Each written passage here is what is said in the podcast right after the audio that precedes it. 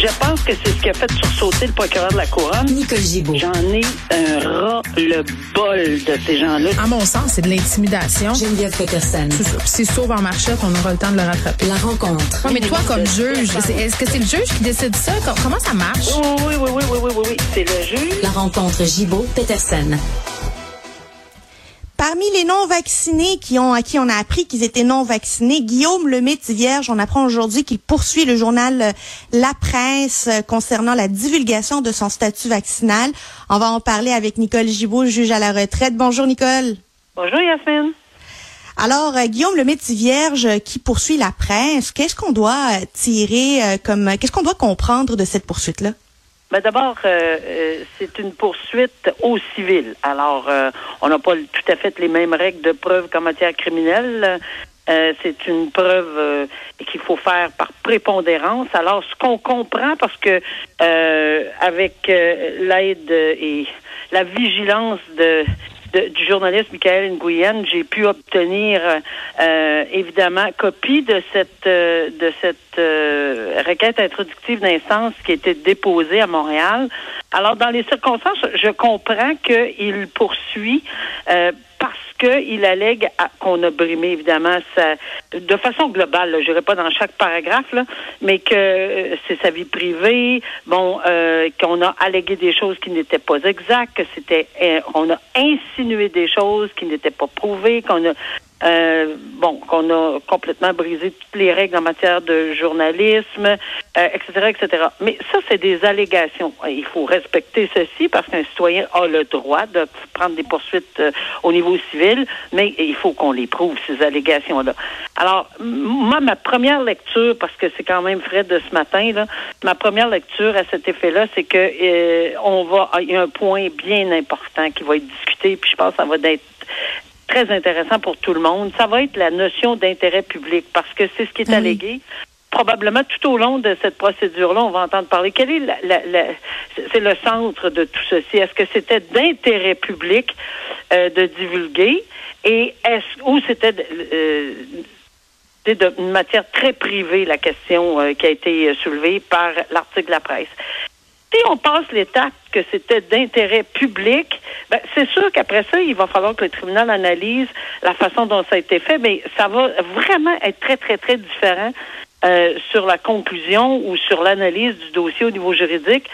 On, décide que c'est pas d'intérêt public, parce que là, on n'est plus dans la même... euh, Tu sais, parce qu'on connaît, évidemment, aussi, on va entendre parler, toutes les règles de, des sources jour- journalistiques. Alors, quand c'est d'intérêt public, si c'est l'est, et les sources journalistiques, est-ce qu'on a les dévoiler, comment, quel est le travail, etc. Donc, on va avoir une étude probablement assez complète euh, de, de l'ensemble de toutes ces règles-là en matière de publication.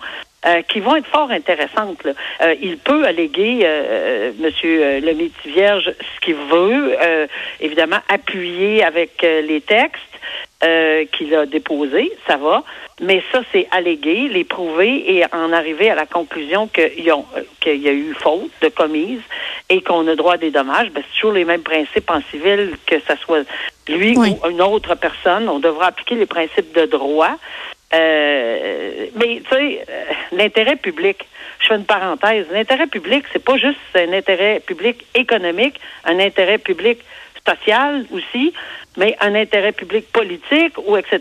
Ici, on va peut-être invoquer large. l'intérêt public euh, artistique parce qu'on comprend que ce qui est allégué là-dedans, on touche des productions extrêmement publiques. Là. Euh, alors, est-ce que ce mot public va s'appliquer dans l'intérêt public, la définition? Fort intéressant comme discussion au niveau du droit auquel on devra assister dans les... euh, ben, ça va être long, là. C'est pas... Mais c'est pas ça pose la question sur quels sont nos droits en matière d'info médicale? Est-ce que notre statut vaccinal fait partie des règles de confidentialité? Quelles sont les règles comme Ben, citoyen? y a- évidemment, quelqu'un, il y, a, y y la charte, il y y a la vie privée, le droit à la vie privée, etc. Mais on parle ici, tout va tourner autour, évidemment, est-ce que c'était d'intérêt? Puis je reviens toujours, ça a l'air, j'ai l'air à me répéter, mais on revient au- à la question d'intérêt public.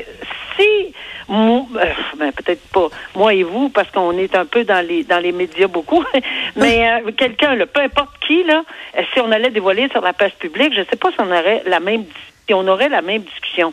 Mais est-ce que l'intérêt public ici va toucher également le fait qu'on a parlé ou on a obtenu des renseignements sur le statut vaccinal ou non dans, un, dans le cadre d'une de, discussion qui touche peut-être le milieu artistique. Si oui, ces sources sont-elles protégées, si c'est d'intérêt public?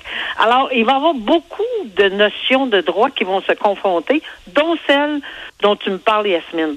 Est-ce que dans ce cas-là, euh, même si c'était d'intérêt public, on pouvait, avec une source confidentielle, révéler ce que cette source confidentielle. Ça va être intéressant, là. Ça va être assez clair.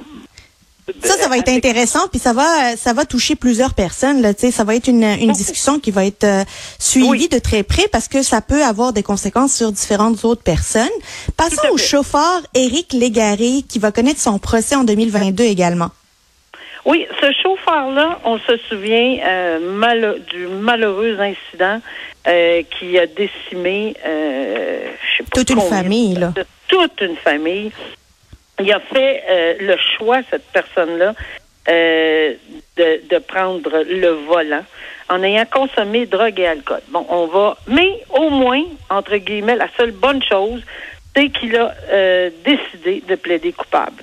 Et cette personne-là devra faire face à la justice là, euh, dans le sens qu'il n'y a pas de procès comme tel là, qui va se, se, se on n'aura pas, on n'entendra pas toute la preuve. Oui, c'est plus une détermination de la de sa peine là, qui aura lieu en 2022. La détermination de la peine va être quand même extrêmement importante. Je pense qu'on n'a pas énormément besoin d'un dessin, euh, puis surtout que c'est très difficile. Il y a des scènes euh, qu'on aurait. Euh, la famille a même est même sortie de la salle à quelques reprises parce que c'est pas évident. Là. Il, y a, il, y a, quand même des caméras qui ont, qui ont, qui ont, qui ont vu cette scène-là.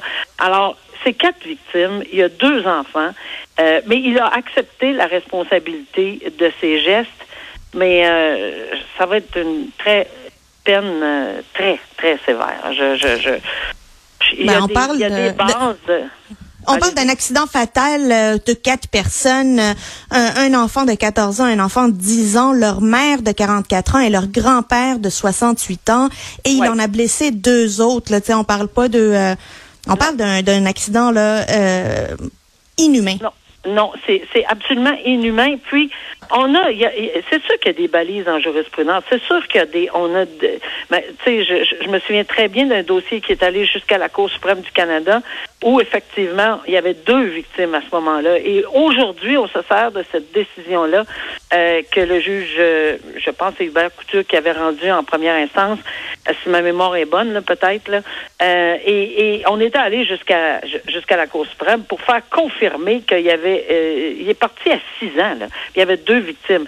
C'est sûr qu'on n'additionne pas le nombre de morts. C'est pas comme ça que nécessairement des, des sentences sont données, mais les circonstances aggravantes entourant ce dossier-là sont énormes. Je, je vois, il y a absolument rien de facteur atténuant, à l'exception qui va être pris en considération nécessairement, mais à quelle, dans quelle mesure, qu'il a plaidé coupable, mais il a évité à ces personnes, parce qu'il y a des...